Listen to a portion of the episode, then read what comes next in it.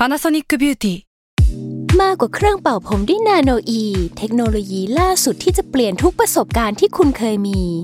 นาโนอีมอยส์เจอร์พลัสเพิ่มความชุ่มชื้นให้เส้นผมหลังใช้งานมากขึ้นถึง 18 เท่า พร้อมชะลอการเฟดของสีผมสำหรับคนชอบทำสีผม ดูแลความชุ่มชื้นทั้งเส้นผม หนังศีรษะและผิวคุณ Panasonic NA0J มีเทคโนโลยีนาโนอีที่ care only you Salmon PODCAST มัน สด อร่อย ทฤษฎีสมคบคิดเรื่องลึกลับ สัตว์ประหลาดฆาตกรรม ความลี้ลับที่หาสาเหตุไม่ได้ เรื่องเล่าจากเคสจริงที่น่ากลัวกว่า fiction สวัสดีครับ ผมยชญ์ บรรพพงศ์ผมธัญวัฒน์อิพภูดม นี่คือรายการ Untitled Case สวัสดีครับ สวัสดีครับ ยินดีต้อนรับเข้าสู่รายการ Untitled Case episode ที่ 27 ครับผม ครับผม วันนี้เรามาอยู่กันในธีม internet myth ซึ่งจริงๆแล้ว internet myth เนี่ยมันเป็นเรื่องที่เราชอบที่จะพูดถึง คืออ่าเรามักจะยกตัวอย่างเรื่องของอินเทอร์เน็ตว่ามันเป็นสถานที่ลึกลับเออคือมันเ connect people เออแต่มันก็จะเออ connect ทั้ง good แล้วก็ bad people เข้ามาใช่เจอกัน เมื่อก่อนเราชอบมี เรื่องราวแบบที่เขาเรียกว่า urban legend น่ะเออเออใช่ใช่ตำใช่นานใช่เมืองอะเออแต่ว่าเราคิดว่าในช่วงสมัยหลาย ๆ ปีมาเนี่ย urban legend น่ะมันย้ายตัวจากเมืองในโลกภายนอกอะเออแม่งเข้ามาอยู่ในอ๋อเมืองในอินเทอร์เน็ตเว้ยเรียแกกเป็ว่านย้ายเมืองเข้ามาอยู่ในอินเทอร์เน็ตแกเป็น urban internet legend เออมั้งนะ ใช่ใช่อะไรเงี้ใช่ยคือคือเหมือนว่าอินเทอร์เน็ตมันก็เป็นสถานที่ที่หนึ่งเนาะมันเป็นโลเคชันโลเคชันหนึ่งอืมเพราะฉะนั้นมันก็จะมีโอกาสที่ตำนานเหล่านี้มันจะเกิดขึ้นใช่ยกตัวอย่างเช่นว่าเมื่อก่อนมันจะมีสิ่งที่เรียกว่าเชนเมลหรือว่าเออเมลลูกโซ่เออเมลลูกโซ่ที่ว่าส่งมาแล้วก็จะเป็น เรื่องบอกเล่าต่างๆ ที่เราก็ไม่รู้ว่ามันมีความจริงมีหลักฐานอะไรมารองรับแค่ไหนอะเอออย่างเรื่องดังๆมันก็ยังเป็นอย่างเช่นว่า มี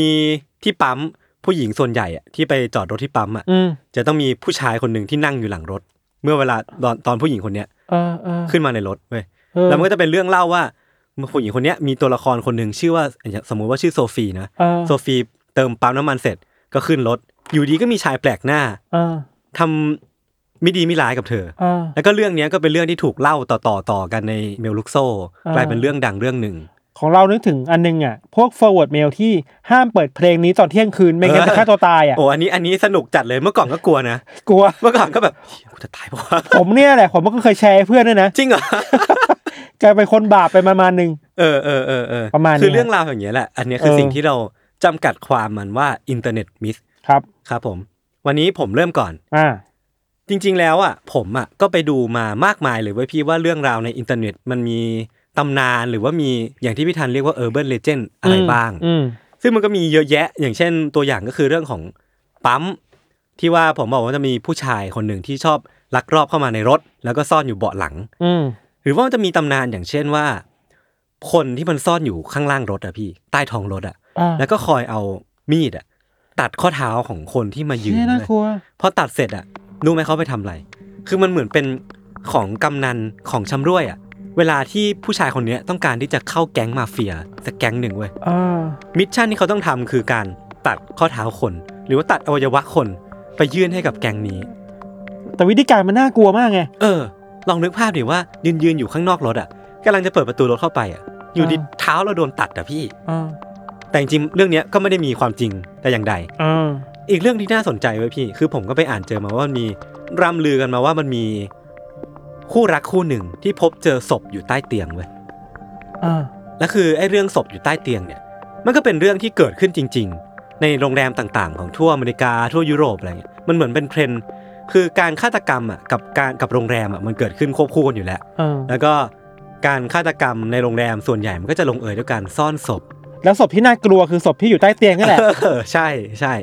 ซึ่งมันก็เลยเป็น internet myth ที่มีที่มาจากเรื่องจริงสำหรับผมมันก็เลย internet myth มันมันสามารถเป็นได้ทั้งสองแบบอะพี่อืมจะเป็นทั้งเรื่องจริงก็ได้ ที่มีหลักฐานรองรับอืมมี police record มี criminal record อะไรก็ว่าไปอืมกับเรื่องก็คือเป็นตำนานที่แบบไม่รู้ไปคิดอะไรขึ้นมาจากไหนเลย ไม่มีต้นตอใด ๆ ทั้งสิ้น มันน่าจะสรุปได้ว่ามันคือเรื่องแบบเขาว่ากันว่าเออเออเออมีในอินเทอร์เน็ตใช่ว่ากันใช่ว่าใช่สิ่งนี้มีอยู่จริง ใช่ เออ แล้วเรื่องที่ผมไปเจอมาแล้วก็นำจะจะนำมาเล่าในวันนี้พี่ครับ มันคือเรื่องของDarwin Awardsเออดาวินก็คือมาจากชาลส์ดาร์วินเนี่ยแหละอ่าที่เรารู้รู้จักกันว่าเป็นบิดาแห่งพันธุกรรมอ่าก็คือพี่พี่ธันรู้จักชาลส์ดาร์วินแค่ไหน รู้จักว่าเขาเป็นคนนำเสนอเรื่องทฤษฎีวิวัฒนาการอะอ่า natural selection ใช่ไหมว่าคนที่จะแข็งแกร่งที่สุดก็จะอยู่รอดใช่ประมาณนี้ใช่ก็คือแบบเขาก็จะพูดประมาณว่าสิ่งมีชีวิตที่มี การปรับตัวเข้ากับธรรมชาติ หรือว่าอ่าเป็น survival of the fittest ก็คือ เข้ากับสภาพแวดล้อมได้ แล้วก็แข็งแรงที่สุด ยีนเหล่าเนี้ยหรือว่าพันธุกรรมเหล่าเนี้ยก็จะดำรงชีวิตต่อไปได้อืมแล้วก็ที่มาของไอ้ดาวินสวอร์ดตรงเนี้ยพี่ มันคือการประกวดที่ในเว็บไซต์อะมันมีแท็กไลน์อยู่เขียนไว้ว่า The Darwin Award เป็นการประกวดรางวัลที่แสดงความยินดี กับการพัฒนาของพันธุกรรมของมวลมนุษยชาติ ด้วยการให้รางวัลกับกลุ่มคน ที่กำจัดตัวเองออกจากมวลรวมไปอย่างไม่ตั้งใจและสังอ่างงาม ก็คือพูดง่าย ๆก็คือ เขาจะให้รางวัลแก่คนที่จบชีวิตตัวเองด้วยสาเหตุที่คาดไม่ถึงอะอืมหรือว่าพูดง่าย ๆ ก็คือตายแบบโง่ๆอะ คืออันเนี้ยมันอ่าอ่าอ่ามันเป็นคำที่เขาเขียนมาในเว็บไซต์นะอ่าก็คือเขาจะมีการจัดอันดับแต่ละปีอะว่าแบบมีการตายแบบไหนไหมที่เกิดขึ้นในปีเนี้ยที่มันดูค่อนข้างที่จะพิลึกพิลั่น แล้วก็ดูค่อนข้างที่จะแปลก เป็นการตายที่แปลกเออว่าเถอะเออใช่ใช่ใช่อ่าคือคอนเซปต์ก็คือคนที่ตายด้วยวิธีการเหล่าเนี้ยก็คือจะทำให้เผ่าพันธุ์มนุษย์แข็งแกร่งขึ้น โดยการเอายีนของตัวเองออกไปจากโอเคเข้าใจได้ค่อนข้งใจร้ายประคืมาอณหนึ่งตัดส่วนที่ปล่อยแนออกไปใช่อะไรใช่วะใช่คือไอ้ Darwin Awards อะพี่มันมีการมอบกันมาตั้งแต่ปี 1985 แล้วครับ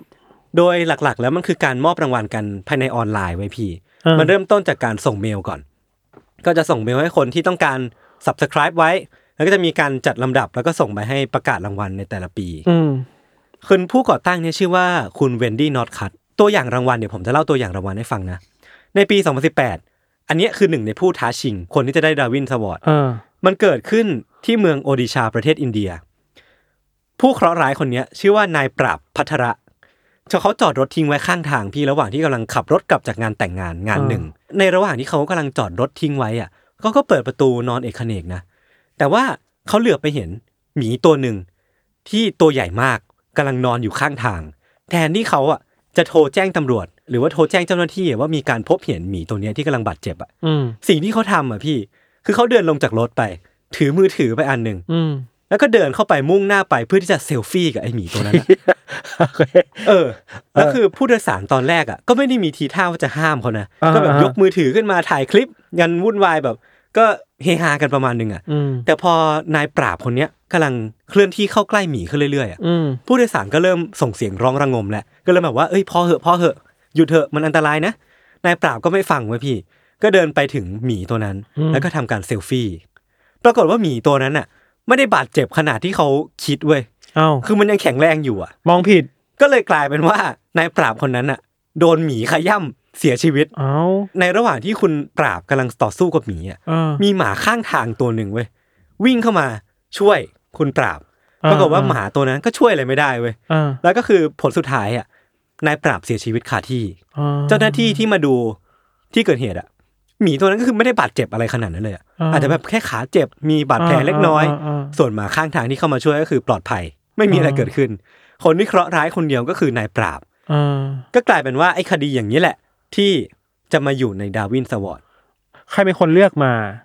คือมันจะมีคณะกรรมการที่เขาไม่ได้บอกว่าเป็นใครนะไปพิก้ามาเองอะไรใช่เงี้ยมันจะมีการอ๋อระบบส่งส่งเรื่องเข้ามาทางออนไลน์อ่าอ่าให้แบบอ่าช่วยกันส่งเรื่องเข้ามา แล้วก็จะมีการโหวตอ่าด้วยกรรมการอ่าซึ่งตรงเนี้ยก็จะไม่ได้มีการเปิดเผยอะไร เพราะว่ามันจริงๆแล้วมันคือรางวัลที่ให้กันขำๆมาพี่อืมอืมไม่ได้แบบจริงจังอะไรขนาดนั้น ครับ เออ อีกเรื่องหนึ่งอีกเรื่องหนึ่ง อันนี้เกิดขึ้นที่รัฐอาริโซนาอเมริกา ตำรวจได้มีการพบว่ามีชายคนหนึ่งอะบังเอิญ ยิงไอ้นั่นของตัวเองขาด ยิงยิงไอ้นั่นของตัวเองขาด ก็คือใช้ปืนยิงใช่ คือที่รัฐอาริโซนาพี่ไม่จำเป็นต้องมีใบอนุญาตในการพกปืนอ่าคือชายคนเนี้ยเขาไปเดินจ่ายตลาดครับในระหว่างที่เขากำลังเดินไปช่วงขายเนื้อของซูเปอร์มาร์เก็ตแห่งหนึ่ง เขาก็บังเอิญทำปืนที่เขาพกมาตกไปในระหว่างที่เขากำลังก้มไปเก็บอะ แล้วก็หยิบขึ้นมา แล้วก็กำลังจะเก็บเข้าไปใน ที่ใส่ปืนอะเขาบังเอิญทำปืนลั่นเว้ยพี่ แล้วปืนอะ ที่มันลั่นอะกระสุนที่มันลั่นอะก็ไปโดนไอ้นั่นของโดเขาโดนตรงนั้นใช่ ขาดเลยเหรอขาด แล้วก็กลายเป็นว่าคือเขาอะไม่ได้เสียชีวิตนะแต่เขาไม่สามารถสืบพันธุ์ต่อได้ ก็กลายเป็นว่าอ่าเข้าคอนเซปต์ของ Darwin Award ประมาณหนึ่งที่ว่าเขาไม่สามารถ reproduction ต่อไปได้อ่าก็คือเขาก็ได้แต่เก็บพันธุกรรมของตัวเองต่อไป เอออะไรอย่างเงี้ยมันคือสิ่งที่เข้าแก๊ปของดาวินสวอร์ดไว้พี่ มันจะแปลกก็แปลกแหละ เออเออมันเวียดเวียดอะ มันมีความขำๆอยู่บ้างเดี๋ยวก็แต่มันมันก็นี้ขำไม่ลงนะเออขำขำไม่ลง มันก็มันก็เออจะเป็นชีวิตของคนคนหนึ่งหรือว่า เออนั่นแหละที่เขาต้องเผชิญกับเรื่องนี้จริงครับๆแล้วทีเนี้ยพี่ผมก็เลยปิ๊งไอเดียขึ้นมาว่าใน episode เนี้ยผมน่าจะลองเริ่มเล่าอะไรที่มันแปลกมากขึ้น หรือว่ามีอ่าวิธีการเล่าที่มัน ไม่เหมือนเดิมครับ วิธีการที่ผมคิดขึ้นมาในใน episode เนี้ยพี่ ผมจะเล่าเรื่องของผู้เข้าชิง Darwin Awardและไม่บอกว่าเรื่องเนี้ยเป็นเรื่องที่เกิดขึ้นจริง หรือว่าไม่จริง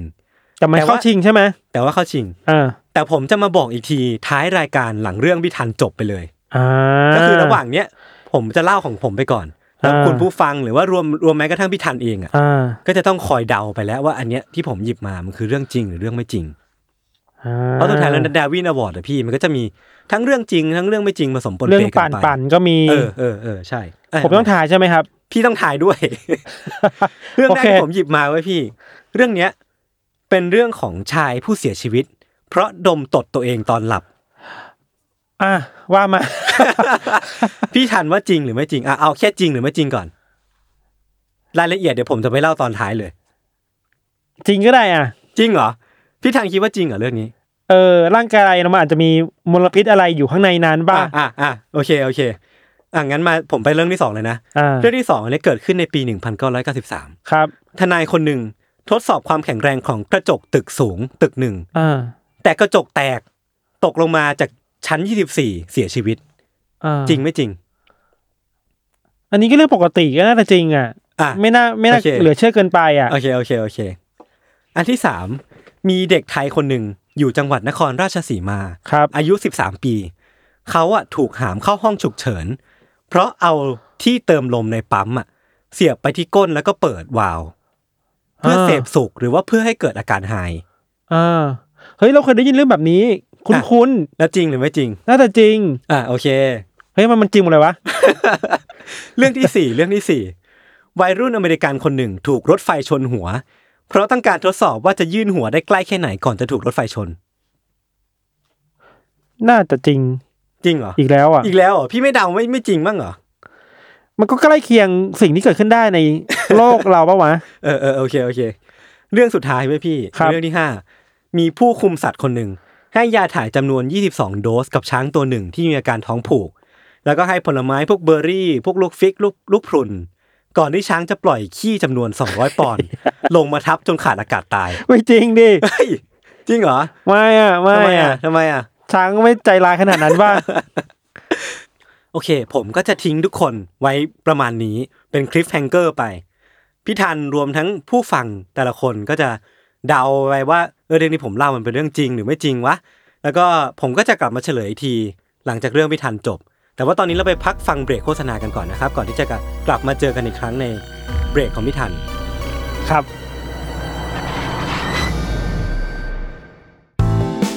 สวัสดีค่ะ นิดนกพนิชนกดำเนินทำเองนะคะ อยากชวนกันมาฟังรายการพอดแคสต์ของเรา ที่แม้จะเป็นชื่อว่า The Rookie Mom คุณแม่มือสมัครเลี้ยง แต่ก็ไม่ใช่ว่าจะต้องเป็นคุณแม่เสมอไปนะที่จะฟังได้จริง ๆ แล้ว ความตั้งใจของเราอยากให้ ทุกคนที่ผ่านไปผ่านมามาเข้าใจความเป็นแม่และเด็กด้วยกัน เพราะว่าทุกคนเคยเป็นเคยเป็นลูกของพ่อและแม่ บางทีเราก็อาจจะเข้าใจ คุณพ่อคุณแม่ของเรามากขึ้นด้วยก็ได้นะคะ แล้วก็เราจะได้ไปเข้าใจมุมมองของพ่อแม่ในสังคมมากขึ้นด้วย เพราะว่ามองไปทางไหนก็มีแต่คนรอบตัวมีลูกทั้งนั้นเลย ติดตามรายการของเราได้ทุกวันจันทร์ทุกช่องทางของ s a l m o n Podcast จ้า The Rookie Mom คุณแม่มือสมัครเลี้ยงกับนิดนก โ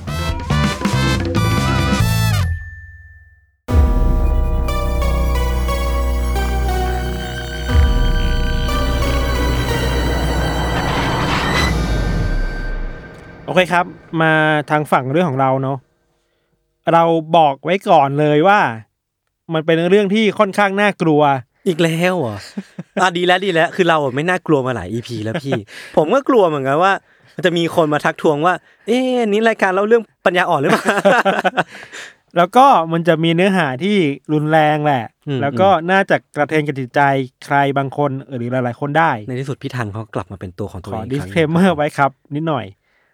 เราเริ่มมีนี้ว่า เวลาเราพูดถึงอินเทอร์เน็ต myth เนี่ยอะฮะหนึ่งใน character ที่คนพูดถึงมากที่สุดอะคือสเลนเดอร์แมนเว้ยอะอ ย่ารู้จักวะเคยรู้จักเคยเห็นรู้จักรู้จักก็คือเป็นตัวสูงสูงๆเออใส่สูทครับแขนขาที่มันค่อนข้างที่จะยาวผิดปกติ ใช่ คือสเลนเดอร์แมนมันก็เป็นตำนานในอินเทอร์เน็ตที่แบบอยู่มานานมากหลายปีแล้วอะอือฮึแล้วช่วงหลังมันชอบมีคลิปที่คนไปเจอสเลนเดอร์แมนแล้วถ่ายมา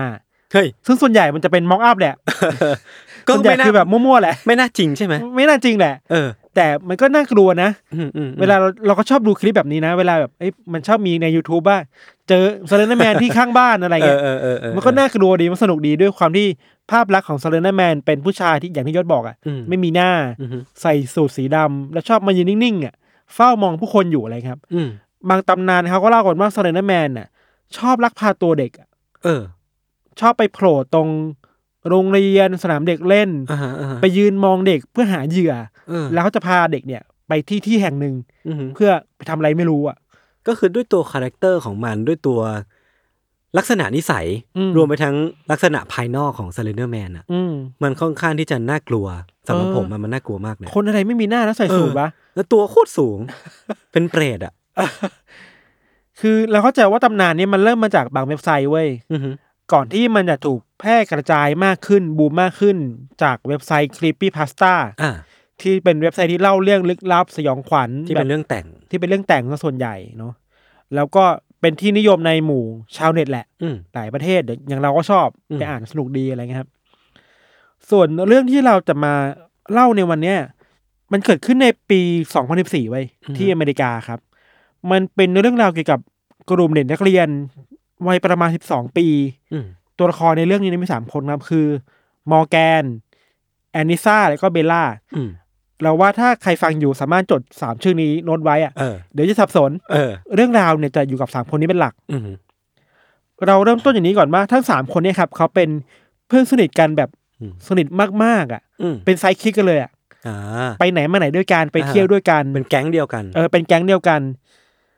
แล้วไอการที่ เราเป็นเพื่อนสนิทกันแบบยศ มันแปลว่าเราต้องจำวันเกิดเพื่อนได้อะอ่าใช่ เพราะฉะนั้นถ้าวันเกิดเพื่อนคนไหนเกิดขึ้นใกล้ๆนี้อะก็คงจะต้องนัดกันว่า เอ้ยเดี๋ยวไป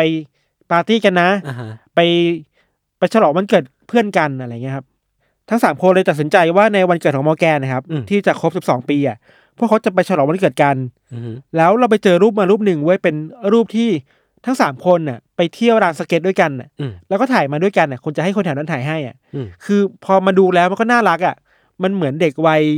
Stranger Things อะเออเออนึกออกว่าวัยปั่นจักรยานวัยปั่นแถจักรยานน่ะเออแล้วก็ไปถ่ายรูปกันแบบแอคท่าเออมันน่ารักดีอะครับ มันก็ดูเป็นเหมือนกับกลุ่ม เด็กที่กำลังโตกลุ่มหนึ่งที่กำลังสนุกกับชีวิตวัยรุ่นกับเพื่อนเพื่อนตัวเองนะครับอืมพอทั้งสามคนไปที่ร้านสเก็ตเสร็จนะครับอืมพวกเขาก็วางแผนกันว่า หลังจากเนี้ยจะไปพักค้างคืนที่บ้านของมอร์แกนที่ครับเป็นเจ้าของวันเกิดอืมพอไปถึงบ้านมอร์แกนปุ๊บเนี่ย ทุกคนก็มานั่งกินพิซซ่าอ่านั่งดูหนัง เมาส์มอยตามภาษาแบบสาวๆมัอะนก็ตามภาษาวัยรุ่นเนาะก็แบบว่าเออสิบสิบสองก็คงทำอะไรประมาณนี้แหละแล้วว่ามันก็เป็นอีเวนท์ที่สนุกดีอะอืมวันเกิดเพื่อนไปกินนั่งกินข้าวบ้านเพื่อนไปมีดูความหนัสุงขด้วยกันน่ะ คือทั้งหมดอย่างที่ยศบอกเลยอะมันฟังดูแล้วมันเป็นวันเกิดที่ดีเนาะมันเป็นงานที่ happy มาก แล้วก็ทุกคนมีความสุขอะครับ แต่ว่าความจริงๆแล้วอะไองานวันเกิดแบบเนี้ยมันถูกวางแผนมาตั้งแต่แรกเว้ยอืมอืมวางแผนมาว่ามอร์แกนกับแอนนิซ่าครับ จะพาเบลล่ามาฆ่าที่นี่อะเออในคืนนั้นพวกเธอตั้งใจนะว่าจะพาเบลล่าครับอ่าฮะไปที่ห้องใต้ดิน แล้วจะลงมือฆ่าเธอในห้องใต้ดินห้องนั้นน่ะเฮ้ยหลังจากนั้นน่ะก็จะกลบเกลื่อนหลักฐานด้วยการที่ ทำให้เป็นเหมือนกับว่าเบลล่ากำลังนอนหลับแล้วเสียชีวิตอ่าฮะแล้วพวกเธอจะหนีจากบ้านไปทำไมถึงวางแผนอย่างนั้นอะ นั่นสิ เออ คือแปลกผู้ได้ชายคือเด็ก12ปีอะเออเป็นเพื่อนกันเป็นเป็นเพื่อนสนิทกันน่ะ เป็นแก๊งเดียวกัน ไปไหนไปกันเพิ่ตงลอดไปปาร์ตี้ด้วยกันมา เออ เพิ่งถ่ายรูปด้วยกันมา เพิ่งกินข้าวด้วยกันมา แล้ววันนี้เป็นวันเกิดของคุณมอร์แกน น้ใช่องมอร์แกน แล้วมอร์แกนวางแผนว่าจะฆ่าเบลล่าในวันเกิดตัวเอง โอ้โหเออเออเออคือเรื่องมันน่ากลัวมากครับ อืม คำถามคืออย่างที่จะบอกเลยว่า แล้วเพื่ออะไรอะอืมเหตุผลก็คือว่าแอนนิซ่าอืมตั้งใจว่าอยากจะฆ่าเบลล่า เพื่อตอบสนองความต้องการไม่ใช่ของตัวเองนะอ่าฮะเพื่อตอบสนองความต้องการของสเลนเดอร์แมนเฮ้ย เดี๋ยวนะ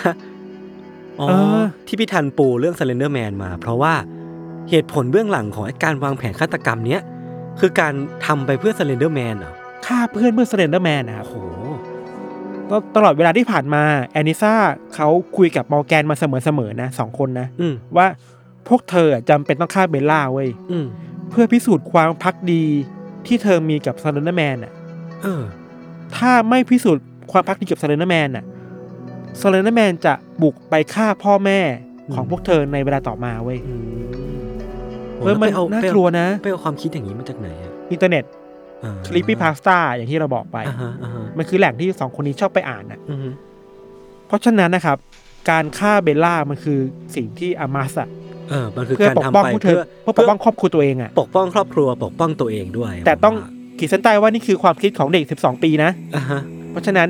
ความวุฒิภาวะในในหัวอาจจะไม่เยอะมากเหมือนผู้ใหญ่อะอืมอืมเนาะตัดภาพมาที่บ้านของมอร์แกนนะ คือตอนนี้เรารู้แล้วว่าทั้งสองคนวางแผนมาจะฆ่าให้ได้อะอืม แต่ว่าไม่รู้ทำไมเว้ยในคืนนั้นนะครับมอร์แกนมาบอกกับแอนนิซ่าว่าอย่าเพิ่งฆ่าเลย อย่าเพิ่งฆ่าเบลล่าเลยอืมอยากให้เบลล่ามีชีวิตอยู่ต่อไปอีกหนึ่งวันน่ะ อืมอืมแล้วค่อยไปฆ่าในวันพรุ่งนี้อะเออเฮ้ยนี่มันคือบทสนทนาของเด็กสิบสองปีอะยศเออมันมันมันอ่าพี่เล่าต่อเลยคือผมรู้สึกมันแปลกมากเลย มันกลายเป็นว่าคืนนั้นน่ะ เบลล่ารอดชีวิตไปอือฮึเพราะว่าทั้งสองคนตัดสินใจว่าจะไม่ฆ่าเออเช้าวันถัดมาเว้ย ทั้งสามคนก็ตื่นนอนมาแล้วก็ทักทายพูดคุยกันแบบปกติครับ อืมแล้วก็มีการขออนุญาตพ่อแม่ของมอร์แกนมั้งนะ เพราะว่ามอร์แกนเป็นเจ้าของบ้านปะอืมถ้าสามคนก็ไม่ขอพ่อแม่ว่าเนี่ยเดี๋ยวจะไปข้างนอกกันอืมไปเที่ยวข้างนอกต่อมอพ่อแม่ก็ไม่คิดอะไรอะเออเด็กมันสนิทกันน่ะ แล้ว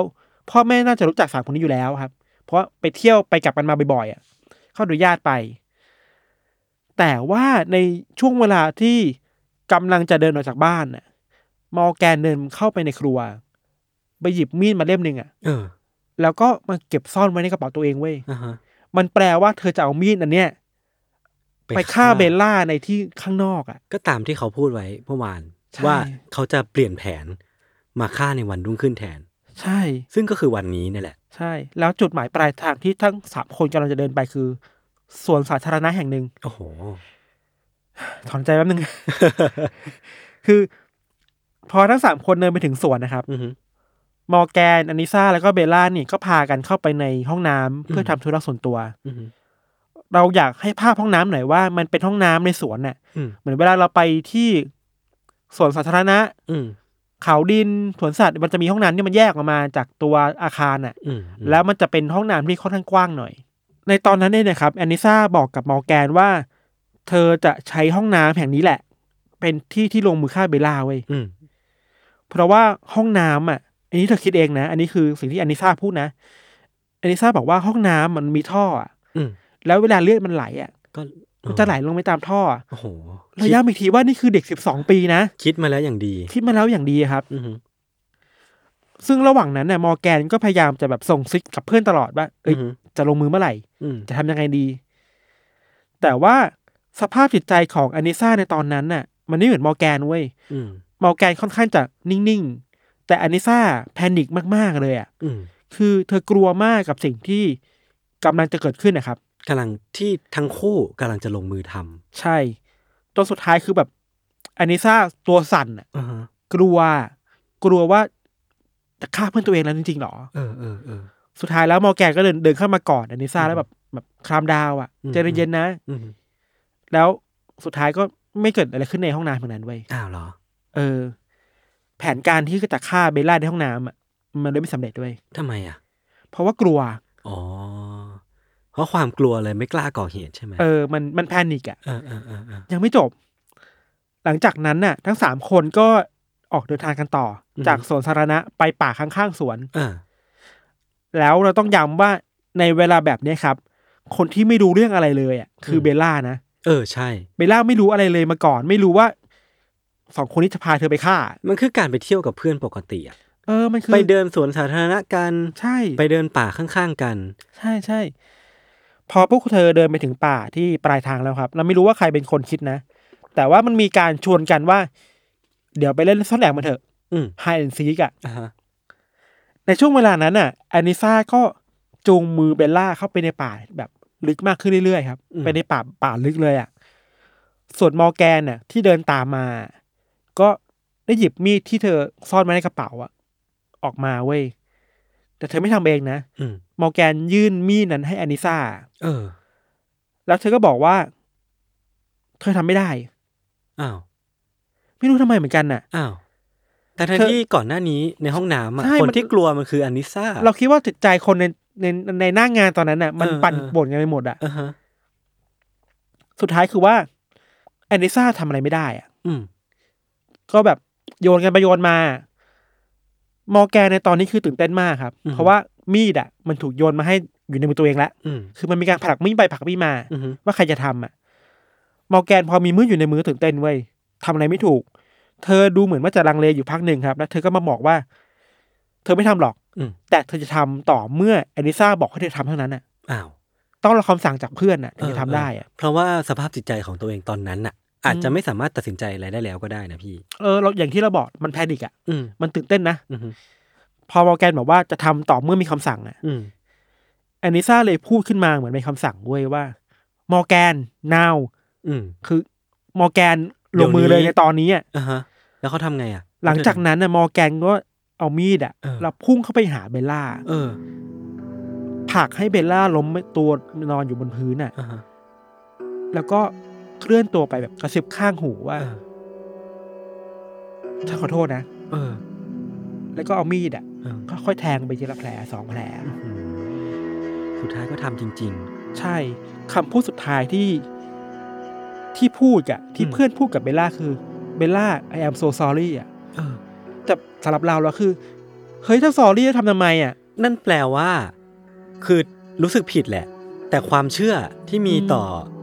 ไอ้ซัลเลนเดอร์แมนเนี่ยมันอืมยิ่งใหญ่กว่า ใช่ ความรู้สึกผิดที่มีต่อเพื่อนอะ ใช่อย่างที่เราบอกว่าอย่างที่มอร์แกนพูดอะอืมว่า I'm so sorry นะ อืมแต่ฉันต้องทำอะมันแปลว่า เธอคิดว่ามันจำเป็นต้องทำจริงๆอะใช่โอ้โหหลังจากที่มอร์แกนเอามีดไปแทงที่เบลล่าหลายแผลครับ ครับ ทั้งสองคนก็ลุกขึ้นมา อืมแล้วก็ เดินออกไปจากป่าอ่าแล้วก็ทิ้งให้เบลล่านอนอยู่ตรงนั้นน่ะเออคนเดียวในป่าอ่า ในแผลที่แบบเต็มไปหมดเลยอะอืมเราทิ้งภาพไว้แบบนี้ก่อนครับไอเหตุการณ์นี้ครับมันเกิดขึ้นในเช้าวันเสาร์มั้งนะอ่าแล้วมันเป็นเช้าที่คนกำลังเดินทางไปไปมาอืมแล้วมันเป็นชุมชนนะครับส่วนสาธารณะก็น่าจะเป็นที่ที่คนเดินผ่าน อืมอืมอืมอืมในช่วงสายวันนั้นนะครับ มีผู้ชายคนหนึ่งเขาชื่อว่าคุณเกรกสไตเบิร์กอืมกำลังปั่นจักรยานอยู่แถวแถวๆป่า พอดีเขาอยากจับเหมือนว่าอยากใช้ทางลัดอะอืมเขาก็เลยปั่นเข้าไปในป่าแห่งหนึ่งพอปั่นเข้าไปเรื่อยๆ แล้วอะเขาพบว่าตรงหน้าของเขาอะ มีเด็กผู้หญิงคนหนึ่งอะอืมนอนจมกองเลือดอยู่อะโอ้โหเสื้อผ้าของเธอเต็มไปด้วยเลือดอะอ่าฮะแต่โชคดีเว้ยว่าเธอกำลังพูดได้อะอ้าวเธอยังไม่ตายอะอ้าวมันแปลว่าเบลล่ายังมีชีวิตอยู่จากเออเออจากการถูกแทงขนาดนั้นนะครับโหแล้วถูกปล่อยทิ้งไว้แบบ เราคิดว่าเบลล่าเดินสงสรอะเดินมาเดินออกมาจากป่านั้นน่ะ พอสมควรน่ะเพื่อมาขอความช่วยเหลือแล้วก็ไม่ไหวแล้วอะเราโชคดีมากคือมีคนปั่นจักรยานมาผ่านพอดีอะเราเราคิดไม่ได้เลยว่า ถ้าไม่มีคนปั่นจักรยานผ่านตอนนั้นน่ะน้องก็เธอจะคงเป็นยังไงอะเออสภาพที่คุณสไตล์เบิร์กเล่านะเขาบอกอืมว่า ในตอนนั้นน่ะ เบลล่ามีสภาพที่เสื้อผ้าเต็มไปด้วยเลือดอืมแล้วเวลามองไปที่ร่างกายอะมีบาดแผลที่เหมือนถูกมีดแทงเยอะมากเลยอะอืมเป็นสิบสิบแผลครับ หลังจากนั้นคุณสไตเบิร์กก็โทรหา nine one one ให้มาช่วยเหลือเว้ยสุดท้ายเบลล่าก็ได้รับการช่วยเหลือจากตำรวจ รอดชีวิตใช่ไหมรอดชีวิตถูกส่งไปโรงพยาบาล อ่าฮะมีเรื่องหนึ่งที่เราคิดว่าโชคดีมากๆเลยคือว่า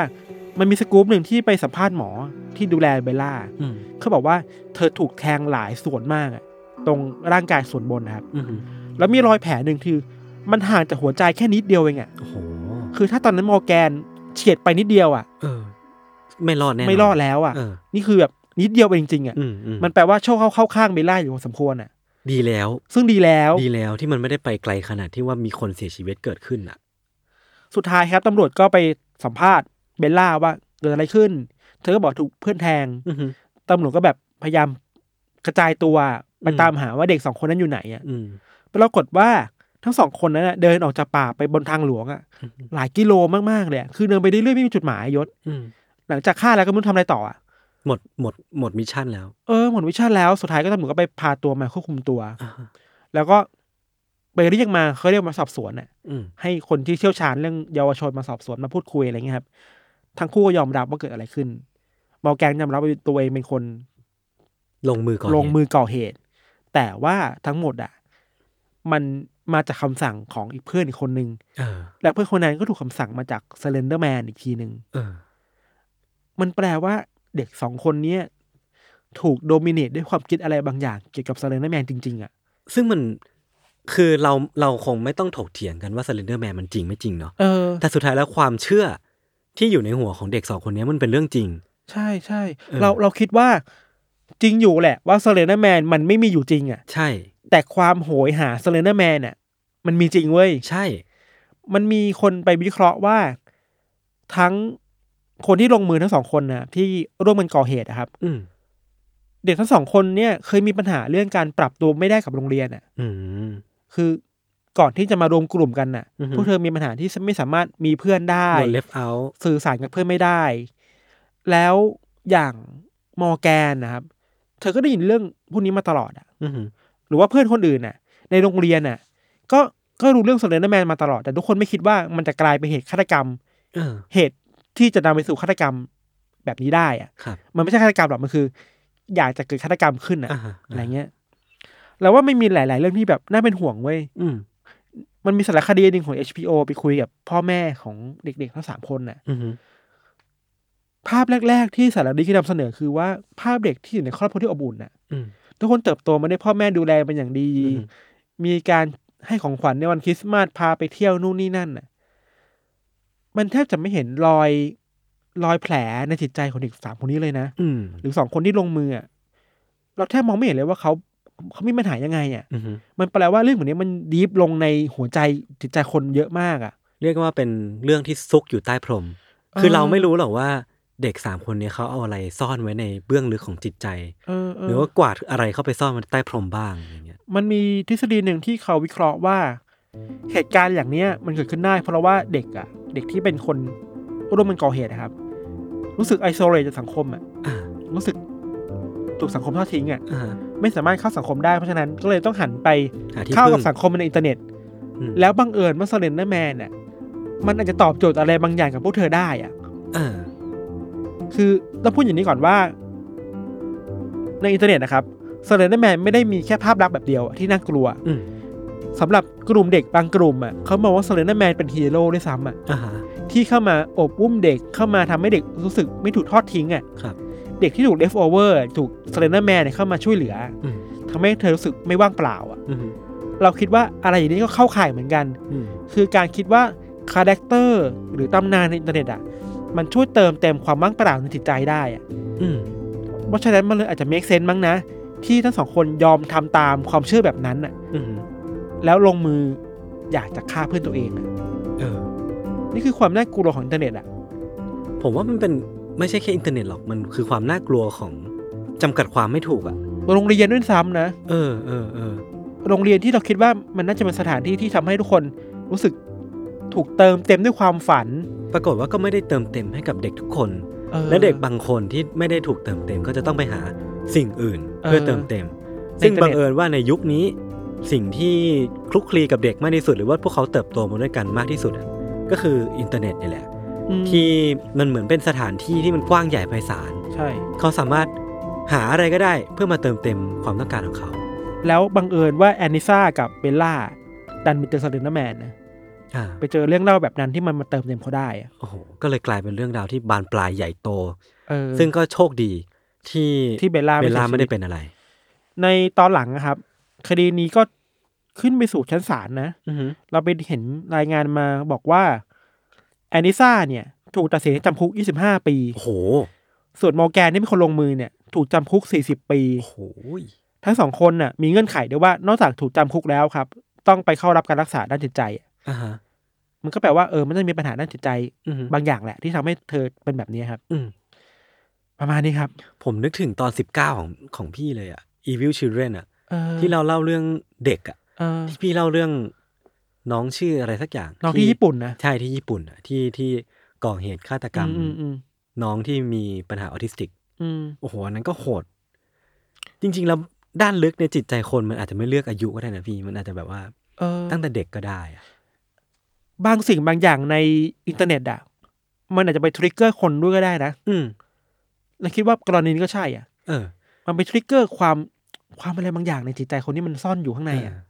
แต่ที่สำคัญคือเราจะไม่หาแพะตัวเดียวเออคือคือเรื่องราวอย่างเงี้ยมันไม่มีทางหรอกที่ว่าใช่ใช่แค่อินเทอร์เน็ตอย่างเดียว มันจะได้ไม่เกิดเหตุการณ์อย่างนี้เกิดขึ้น มันไม่สามารถสรุปได้ง่ายแบบนั้นเออมันไม่มีอะไรว่า simple คืขนาดนั้นหรอกคือแพะรับบาปอะเอออินเทอร์เน็ตแปลจะเป็นหนึ่งในปัจจัยอะอือฮึแต่นอกจากนั้นอย่างที่เราบอกมาในเกือบจะทุกตอนเลยเวลาพูดปัญหาแบบเนี้ยมันเยอะมากเลยนะใช่โรงเรียนตอบโจทย์ได้ไหมสังคมตอบโจทย์ได้ไหมครอบครัวตอบโจทย์ได้ไหมรวมทั้งความ ลึกลับในจิตใจของตัวน้องสองคนเองด้วยเออที่ว่าเขาก็จะไม่เหมือนคนอื่น ใช่ใช่มันมีอันหนึ่งที่เราเพิ่งนึกได้เว้ย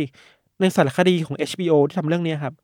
เราจำไม่ได้ว่าเขาไปติดตามครอบครัวไหนนะอือฮึของเด็กกลุ่มในเด็กคนหนึ่งอะหนึ่งในครอบครัวนั้นอะอือฮึยังมีน้องชายอีกคนหนึ่งที่ยังมีชีวิตอยู่อะอืมแล้วก็เด็กคนนั้นน่ะ ติด iPad เป็นอย่างมากเลยเว้ยเออคือไม่ว่าจะไปไหนต้องพก iPad ไปด้วยอะอืมต้องเล่นเกมตลอดเวลา ถ้าไม่เล่นเกมจะโมโหอะแล้วเห็นภาพว่าเฮ้ยเออเออนี่คือปัญหาแบบหนึ่งนะอือฮึคือครอบครัวล่ะเกี่ยวข้องไหมอืมใช่ปะการดูแลคนเป็นยังไง มันเยอะอะอืมแต่ก็หดหูแหละครับทำให้คนเรามันกลายเป็นการฆ่าเพื่อนสนิทอืมได้ขนาดนี้อะอืมอืมเฮ้ยน่ากลัวครับ โอเค เรามาปรับมูดกันอีกสักครั้งหนึ่งก่อนที่จะจบรายการกันครับ สิ่งที่ผมยังติดค้างพี่ธันแล้วก็คุณผู้ชมไว้ก็คือการเฉลยอืมว่าเรื่องที่ผมยกตัวอย่างไปหรือว่าเล่าไปก่อนที่จะปิดเบรกทั้งห้าเรื่องอะ อันไหนคือเรื่องจริง และอันไหนคือเรื่องไม่จริง แต่ว่าก็ต้องบอกกันว่าทั้งหมดเนี้ยคือเรื่องที่อยู่ในเว็บไซต์ Darwin Award ทั้งสิ้นนะยศไม่ได้คิดเองใช่ไหมไม่ได้คิดขึ้นมาเองนะ ผมไม่ทางคิดขึ้นมาเองนะ โอเค เรื่องแรกชายผู้เสียชีวิตเพราะดมตดตัวเองตอนหลับนี่เราว่าจพี่ริงธันพี่ธันเดาว่าจริงใช่ไหมเรื่องเนี้ย ไม่จริงอ้าว เรื่องแรกก็ผิดแล้วเอาไม่คือจริงยังไงอะคือตดอะมันไม่มีพิษไว้ยพี่มันเป็นแค่กลิ่นเฉยๆมันคือ แก๊สที่มีอะตอมหรือว่าอะไรบางอย่างที่มันหรอส่งกลิ่นออกมาไม่พึงประสงค์แต่ว่ามันไม่มีพิษ มันไม่สามารถทำให้คนที่ดมอะเสียชีวิตได้แน่นอน แปลว่าผมฟังพวกทฤษฎีสมคบคิดมากเกินไปว่า ก็คือตดอะมันไม่ไม่มีทางทำให้คนเสียชีวิตได้ แล้วก็เออเรื่องราวที่อยู่ในดาวินอวอร์ดก็ไม่มีหลักฐานมายืนยันอ่าไม่ได้มี police record หรือว่าอะไรต่างๆ ที่มาบอกว่าเหตุการณ์เหล่านี้เกิดขึ้นจริง โอเค เรื่องนี้ก็กลายเป็นเรื่องที่ไม่จริงไปนะครับครับ เรื่องที่สองคือทนายคนหนึ่งที่ทดสอบความแข็งแรงของกระจกตึกสูงอะ่ะ แต่ว่ากระจกดันแตกอะ่ะ เลยตกลงมา 24 ชั้นเสียชีวิต อันนี้คือจริงหรือไม่จริงนะพี่จทัรินงจริง โอเค ถูกอันนี้ถูกๆใช่ไหมอันนี้เรื่องจริง คือทนายคนนี้ชื่อว่าแกรี่ฮอยครับ คือเขาเป็นทนายความอายุ 38 ปีตำรวจบอกว่าในขณะที่เขากำลังทำการสาธยาย เรื่องความแข็งแรงของกระจกตึกเนี้ยให้กับนักศึกษาฝึกงานทนายความอะเออที่สำนักงานอะมามาดูกันเว้ยว่าแบบเอ้ยกระจกเนี้ยมันแข็งแรงจริงหรือเปล่า คือครั้งแรกอะเขาชน แล้วก็ไม่แตกเด้งกลับมาคือเขาก็แบบ เออ คงแบบมั่นใจประมาณหนึ่งอะว่ากระจกนี้มันแข็งแรงจริง แต่พอเขาชนไปอีกรอบไปพี่ครั้งที่สองปรากฏว่ากระจกมันดันแตก แล้วเขาก็เลยพลัดพลัดตกลงมา 24 ชั้นเสียชีวิตคาที่ คือไปสาธิตอยู่ เออ แต่ว่าไอ้โปรไอ้โปรดักที่สาธิตเนี่ยมันไม่ได้ดีแบบที่เคลมันมไว้มันมันใช่ไหมเหมือนว่ามันเป็นการสร้างความมั่นใจให้กับตึกเนี้ยอ๋อของสำนักทนายเนี้ยว่าเออเราสร้างตึกมาดี นี่ต้องไปเอาผิดคนที่ทำกระจกนะ คือเขาก็ออกมาบอกว่าวิศวกรเนี่ยที่เป็นคนออกแบบกระจกเนี้ยก็ออกมา โต้แย้งเว้ยพี่ว่าจริง ๆ แล้วอะเขาไม่เคยเคลมด้วยซ้ำอะว่ากระจกบานเนี้ยมันจะกันน้ำหนักของคนได้ ซึ่งคุณแกรี่ฮอยเนี้ยก็ดันพิเรนพูดไว้เออเออเออไม่ใช่พิเรนแล้วกัน รู้เท่าไม่ถึงการครับคิดว่าไอเหตุการณ์เนี้ยมันไม่น่าจะนำเขาไปสู่การเสียชีวิตได้ครับ แต่ว่าประเด็นเลยเว้ยพี่ คือคุณแกรี่ฮอยอะเป็นทนายที่เก่งมากๆ คือเขาเป็นทนายอันดับต้นๆอะของสำนักทนายเนี้ยอ่าการตายของเขาจึงส่งผลให้บริษัท หรือว่าสำนักทนายเนี้ย สูญเสียอย่างหนักมากอะแล้วคือคนอะทนายต่างๆ ที่อยู่ในสำนักเนี้ยก็ต้องทยอยลาออกไป เพราะว่าผลประกอบการเริ่มที่จะแย่ลงเรื่อยอ่าๆแล้วก็สำนักเนี้ยก็ต้องพยายามที่จะรื้อฟื้น หาคนเก่งเข้ามาแทนอืมจนสุดท้ายก็ไม่ทัน ก็ล้มละลายไป สุดท้ายก็ต้องปิดตัวลงในอีกไม่กี่ปีต่อมาจากการเสียชีวิตของคุณแกรี่ฮอยอะก็กลายเป็นว่า เออ เป็นการรู้เท่าไม่ถึงการที่ลงเอยด้วยการปิดของบริษัทบริษัทหนึ่งเออเลยผลกระทบมันใหญ่เหมือนกันนะเออ เรื่องที่สามครับ เด็กไทยคนหนึ่งที่จังหวัดนครราชสีมาที่อายุ 13 ปี ถูกหามเข้าห้องฉุกเฉิน เพราะว่าเสียชีวิต จากการเอาปั๊มลมที่ที่ปั๊มน้ำมันอะเออปั๊มเติมลมยางอะ เสียบเข้าไปที่ก้นของตัวเองอ่าแล้วก็ทำการเปิดวาล์วเห็นเรื่องจริงสิคืออันเนี้ยเขาบอกว่าในดาวินอวอร์ดบอกว่ามันเพื่ออาการไฮไว้พี่ เหมือนเป็นการอาการเสพสุขอย่างหนึ่ง ซึ่งมันเป็นเทรนด์ของวัยรุ่นในสมัยนั้นเออจริงไหมอันนี้จริงจริงหรือไม่จริง จริงสิจริง แต่ใช่ไหมว่าจริงไม่หมด เรียกได้ว่าจริงครึ่งไม่จริงครึ่งแล้วกัน เราคือเดาว่า อะอะพี่สาดาวเหก่อตุนพี่ดาวสาเหตุพี่ดวไม่ก่อนจริง แต่ว่าอาการตายแบบนี้มีจริง เฮ้ย โอ้โหใช่ไหมสมก็เป็นคนที่ทำงานสำนักข่าว คือที่มาใน Darwin Award อะพี่เขาบอกว่าเหตุการณ์เนี้ยมันถูกตีพิมพ์ใน Japan Times อ่าตีพิมพ์เมื่อประมาณปี 1993อ่าบอกว่าในช่วงนั้นน่ะประเทศไทยมีเทรนด์นำที่ปั๊มลมจักรยานอะเสียบก้น แล้วก็ปั๊มลมเข้าไปเพื่อเสพสุข เพื่อมีอาการ high อะไรบางอย่างอ่าอ่าอ่าแล้วก็ในบทความอะบอกว่าเด็กอายุ 13 คนเนี้ยพิเรนทร์กว่านั้นก็คือไม่ได้ใช้แค่ปั๊มลมจักรยาน แต่ว่าชักชวนเพื่อนอีกสองคนอ่าไปที่ปั๊มน้ำมัน เพื่อที่จะใช้ปั๊มลมเนี้ยปั๊มเติมลมยางเนี้ยในการทำให้มัน extreme ขึ้นไปอีกอ่าแล้วก็ประกอบกับคำยุยงของเพื่อนที่พาไปด้วยอะเขาก็เลยตัดสินใจทำจริง ๆ แล้วก็เปิดลมเข้าไป ในในบทความอะบอกว่าเวอร์กว่านั้นอีกเว้ยพี่ว่า มันมีคนที่อยู่แถวนั้นอะ เห็นเหตุการณ์ แล้วก็ร่างของน้องคนเนี้ยระเบิดแตกออกมาเสียงเสียงเชี่ยน่ากลัว และเขาก็ยืนปรบมืออย่างนั้นเพราะนึกว่าเป็นการแสดงเหรอ เออ นึกว่าเป็นการแสดง นึกนี่ว่าโหดไปนี่โหดไป ปรากฏว่าไม่จริงเว้ยพี่เออคือไอ้ไอ้บทความใน Japan Times เนี่ยอาจจะไม่มีอยู่จริงด้วยซ้ำอ้าว แล้วคือไอ้ Darwin Award เนี่ยไม่รู้ไม่รู้ว่าไปเอาที่มาจากไหนไปอ้างขนดซอสมั่วมา น่าจะอ้างซอสมั่วมา ความจริงอะก็คือเด็กอายุ13 โดนเพื่อนที่เป็นพนักงานปั๊มเหมือนกันอ่าแกล้ง คือเพื่อนอายุ15มีสองคนอ่าแอบยัดท่อลมเข้าไปที่ก้น ตอนน้องคนนี้หลับอยู่เว้ยอ่าแล้วก็ทำการเปิด จนเด็กชายคนนั้นเนี่ยเสียชีวิตด้วยอวัยวะภายในที่มันโดนอัดด้วยแรงดันมหาศาลเอน่ะอเออออากจนเสียชีวิตน่ากลัก่อนที่จะถึงโรงพยาบาลแต่ว่าประเด็นคือ อันเนี้ยผมก็อ้างอิงมาจากซอสอีกซอสหนึ่ง ผมก็เสิร์ชไม่เจอ police record เหมือนกันว่าเรื่องเนี้ยเป็นเรื่องราวที่เกิดขึ้นจริงไหมอ่าแต่ว่าจริงๆ แล้วซอสที่ผมหามาก็ค่อนข้างที่จะเชื่อได้ประมาณหนึ่งเนี่ยแหละ เออ เออ อันเนี้ยหดหูเหมือนกัน เออ เราเคยเห็นข่าวแบบนี้แหละ แต่ว่าประมาณนี้อะไรคิดว่าน่าจะจริงเออเออ เออ ประมาณว่าไปเอาไปเสียบใส่ก้นแล้วมันเล่นอะไรกันอะไรเอกันอเรื่องที่สี่เป็นเรื่องของวัยรุ่นอเมริกันคนหนึ่งที่ถูกรถไฟชนหัว เพราะต้องการทดสอบว่าจะยื่นหัวได้ใกล้แค่ไหนก่อนที่จะถูกรถไฟชน อืมอันเนี้ยจริงหรือไม่จริง นี่เราว่าไม่จริง ไม่จริงใช่ไหมตอนแรกพี่ตอบจริงอะไม่จริง โอเค เรื่องเนี้ยจริง เอาคือเรื่องเนี้ยเกิดขึ้นเมื่อปี 1985 ครับ เป็นนักเรียนที่อยู่ที่รัฐโอไฮโอ อายุประมาณ 19 ปีครับ สตอรี่ก็ตามนั้นเลยพี่คือเขาอะสงสัยอยู่ดีระหว่างที่ยืนรอรถไฟก็อืมสงสัยขึ้นมาว่า เอ้ย กูจะเอาหัวยื่นไปใกล้รถไฟได้แค่ไหนก่อนที่จะรถไฟชนวะ ไม่ถึงว่ายื่นตอนที่มันกำลังจะเข้ามา ใช่ ก็คือขณะที่รถไฟกำลังขับผ่านเนี่ยอ่เขาก็จะสงสัยขึ้นมาว่า เอาเราจะยื่นหัวไปได้ใกล้แค่ไหนวะ ก่อนที่จะรถไฟชน ความคิดมันชั่ววูบเนาะ เออ แล้วก็ตัดสินใจลองทำตามที่คิดจริงอ่าครับๆก็กลายเป็นว่าโดนรถไฟชนผ่านหัวอ่าหัวเลือดท่วมเลยนะ แต่ว่าก็ไม่เสียชีวิตน่ากลัวเพราะว่าเขาก็ออกมาบอกถึงสาเหตุที่เขาตัดสินใจทำเรื่องเนี้ย กับตำรวจที่มามารับนี่แหละ อ่า ก็คือน้องคนนี้ไม่เสียชีวิตคือรอดเหรอรอด โหแปลว่ารถไฟต้องไม่ไม่ได้เร็วมาก ผมว่าอ่าเขาอาจจะเอาเอาไปแบบเฉียดนิดเดียวอะ เพราะว่าแบบ แบบเอาไปแบบค่อยๆค่อยๆยื่นหัวเข้าไปอะ กูไม่ควรยื่นตั้งแต่แรกเลยเหรอวะ แล้วก็เรื่องที่ห้าผู้คุมสัตว์คนหนึ่ง ให้ยาถ่ายจำนวน 22 โดสกับช้างตัวหนึ่ง แล้วก็ให้พวกผลไม้พวกเบอร์รี่ ลูกฟิก ลูกพรุน อ่า แล้วก็ก่อนที่ช้างจะปล่อยขี้จำนวน 200 ปอนด์ ลงมาทับขาดอากาศตาย อันนี้เราว่าไม่จริง ไม่จริงใช่ไหมเออ ให้เดาอีกรอบ ไม่จริง ผมมั่นใจ โอเค ไม่จริงไม่จริงไม่จริงเรื่องนี้ไม่จริงเห็นไหมครับ เฮ้ยเดาเก่งว่ะ คือเรื่องราวเนี้ยพี่ที่มามันมาจาก Weekly World News ในปี 1998 ครับ คือเริ่มต้นตั้งแต่อย่างนี้ก่อนเลยว่าไอ้ Weekly World News เนี่ยน่าเชื่อถือไม่ได้ ไม่ค่อยน่าเชื่อถืออะเออชื่อไม่คุ้นเลย ใช่ คือเป็นเป็นสำนักข่าวที่ ไม่รู้จะเรียกว่าเป็นสำนักข่าวได้หรือเปล่า ก็คือเป็นเว็บไซต์เออเป็นเว็บไซต์เว็ธรบรไซมต์หดานึ่งครับครับ คือเขาเล่าว่าชายคนเนี้ยที่เป็นผู้คุมสัตว์เนี่ย มีชื่อว่าเฟรเดริกบรีเฟตแล้วก็ช้างเชือกนั้นนะมีชื่อว่าสเตฟานอืมคือในบทความอะครับ ได้เล่าว่าในวันที่เกิดเหตุอะสเตฟานที่เป็นช้างเนี่ยป่วย มีอาการท้องผูกเฟรเดริกก็เลยตัดสินใจที่จะอยู่เฝ้าดูอาการทั้งคืนไว้พี่เพราะว่า อาการท้องผูกของช้างเนี่ย มันสามารถนำไปสู่การเสียชีวิตของช้างได้เลยอะอ่า คุณเฟรเดริกที่เป็นเจ้าของไอ้ช้างตัวเนี้ยก็เลยทำการอยู่เฝ้า เพราะว่าเป็นห่วงมัน แล้วก็ได้ทำการให้ยา ให้ฉีดยงฉีดยา แล้วก็มีการให้ยาถ่ายอ่าจำนวน22โดส แล้วก็ให้ลูกพรุนให้ลูกเบอร์รี่ ตามที่ผมจูงหัวไว้เลยอืมแล้วปรากฏว่าสเตฟานน่ะที่มีอาการท้องผูกติดต่อกันหลายวันน่ะ ก็อื้อออกมาเว้ยพี่ ในขณะที่คุณเฟรเดริกอะกำลังยืนอยู่ข้างหลังสเตฟานอืมคุณเฟรเดริกก็ตกใจ